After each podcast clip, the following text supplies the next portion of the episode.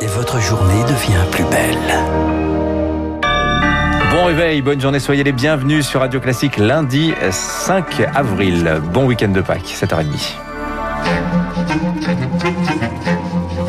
7h30, 9h, la matinale de Radio Classique avec Renaud Blanc. Et c'est un plaisir de vous accompagner jusqu'à 9h, 7h30 effectivement sur l'antenne de Radio Classique. L'heure de retrouver Marc Bourreau pour son journal. Bonjour Marc. Bonjour Renaud, bonjour à tous. Et on débute avec ce vent de défiance qui continue de souffler sur AstraZeneca. Oui, après de rares cas de thrombose, l'inquiétude est montée d'un cran ce week-end dans le Nord-Pas-de-Calais. Un peu plus d'un millier de doses sont restées dans les frigos faute de volontaires.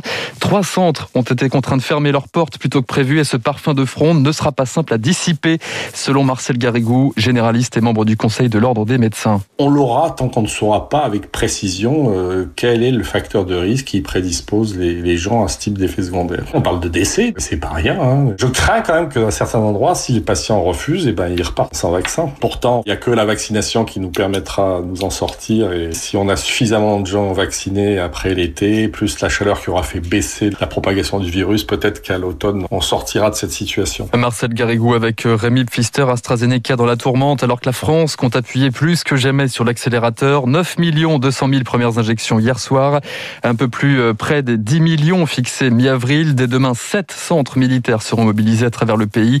Le Stade de France sera lui aussi mis à contribution, 10 000 pécures prévues par semaine. Et parmi les publics euh, attendus peut-être bientôt, les enseignants. Oui, c'est ce que réclament les élus de Seine-Saint-Denis après les promesses d'Emmanuel Macron, alors que les écoles seront fermées pour au moins trois semaines à partir de demain. Le président du département, Stéphane Troussel, en appelle à Matignon dans une lettre ouverte. Il demande sans plus attendre un élargissement des piqûres pour le personnel scolaire. Si le gouvernement a ouvert les grands centres de vaccination, j'imagine qu'il a prévu euh, qu'il y ait euh, des doses supplémentaires euh, tout au long du mois d'avril.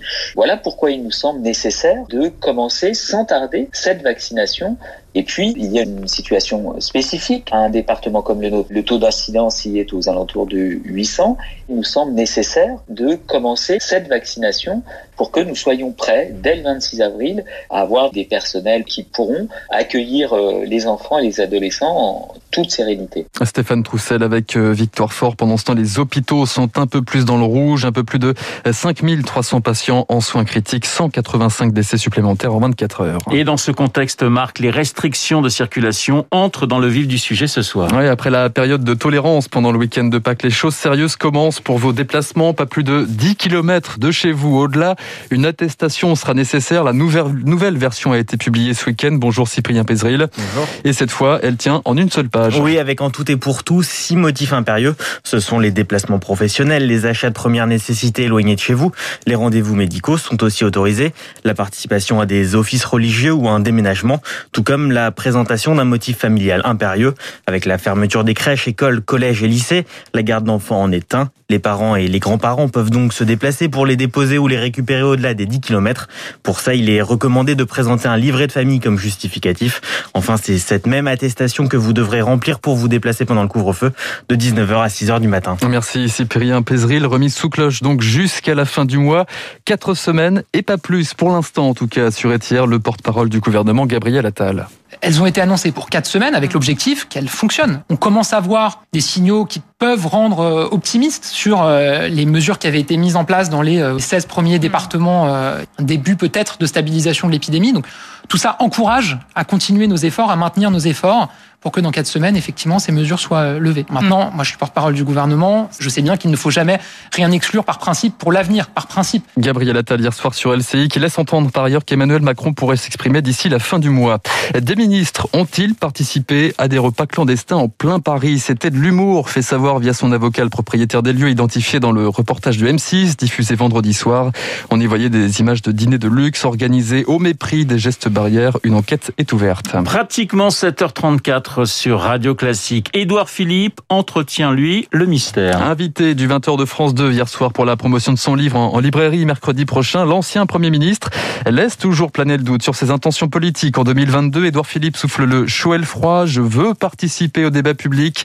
J'ai une loyauté envers Emmanuel Macron, mais je conserve ma liberté de ton, dit-il.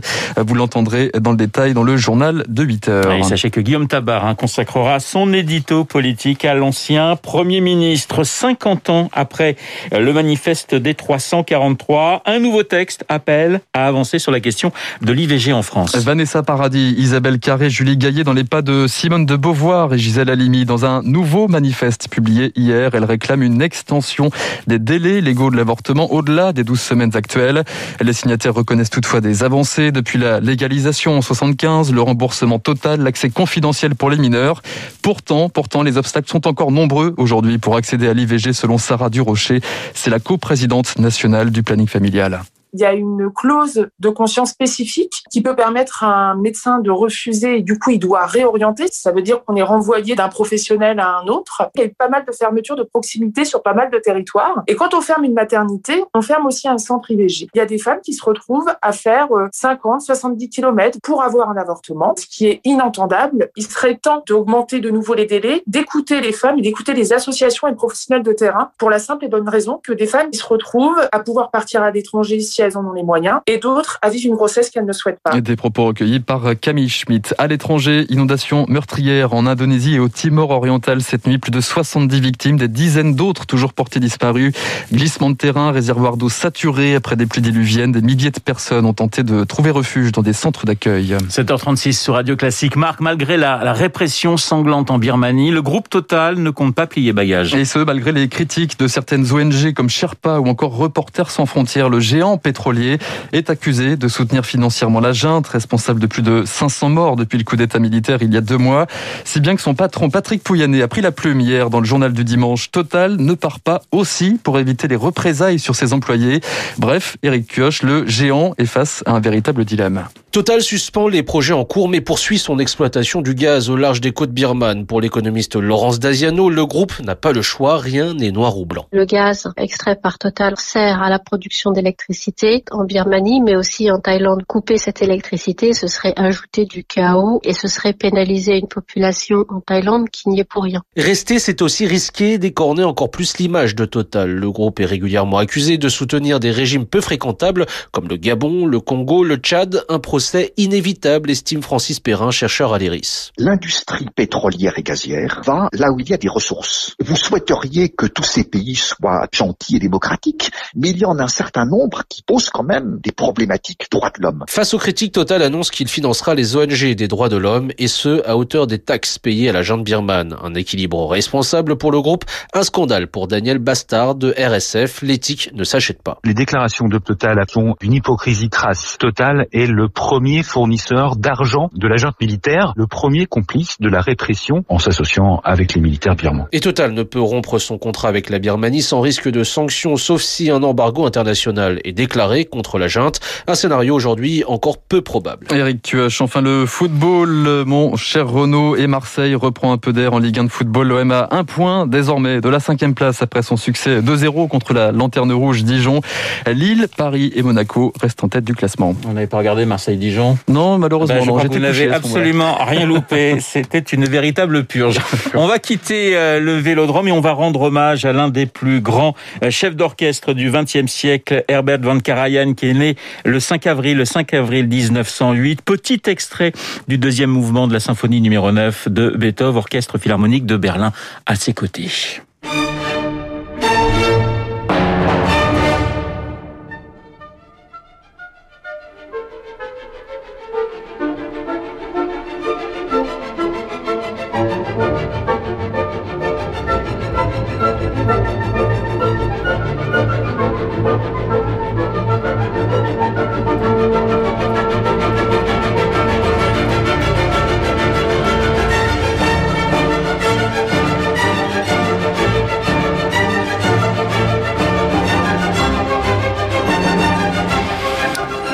Petit extrait du deuxième mouvement de la symphonie numéro 9 de Beethoven, l'orchestre philharmonique de Berlin à la baguette, Herbert von Karajan, né le 5 avril 1908 et qui nous a quittés en 1989. Euh, Karajan, pour nous accompagner jusqu'au spécialiste avec Emmanuel Faux, qui va nous emmener en Égypte.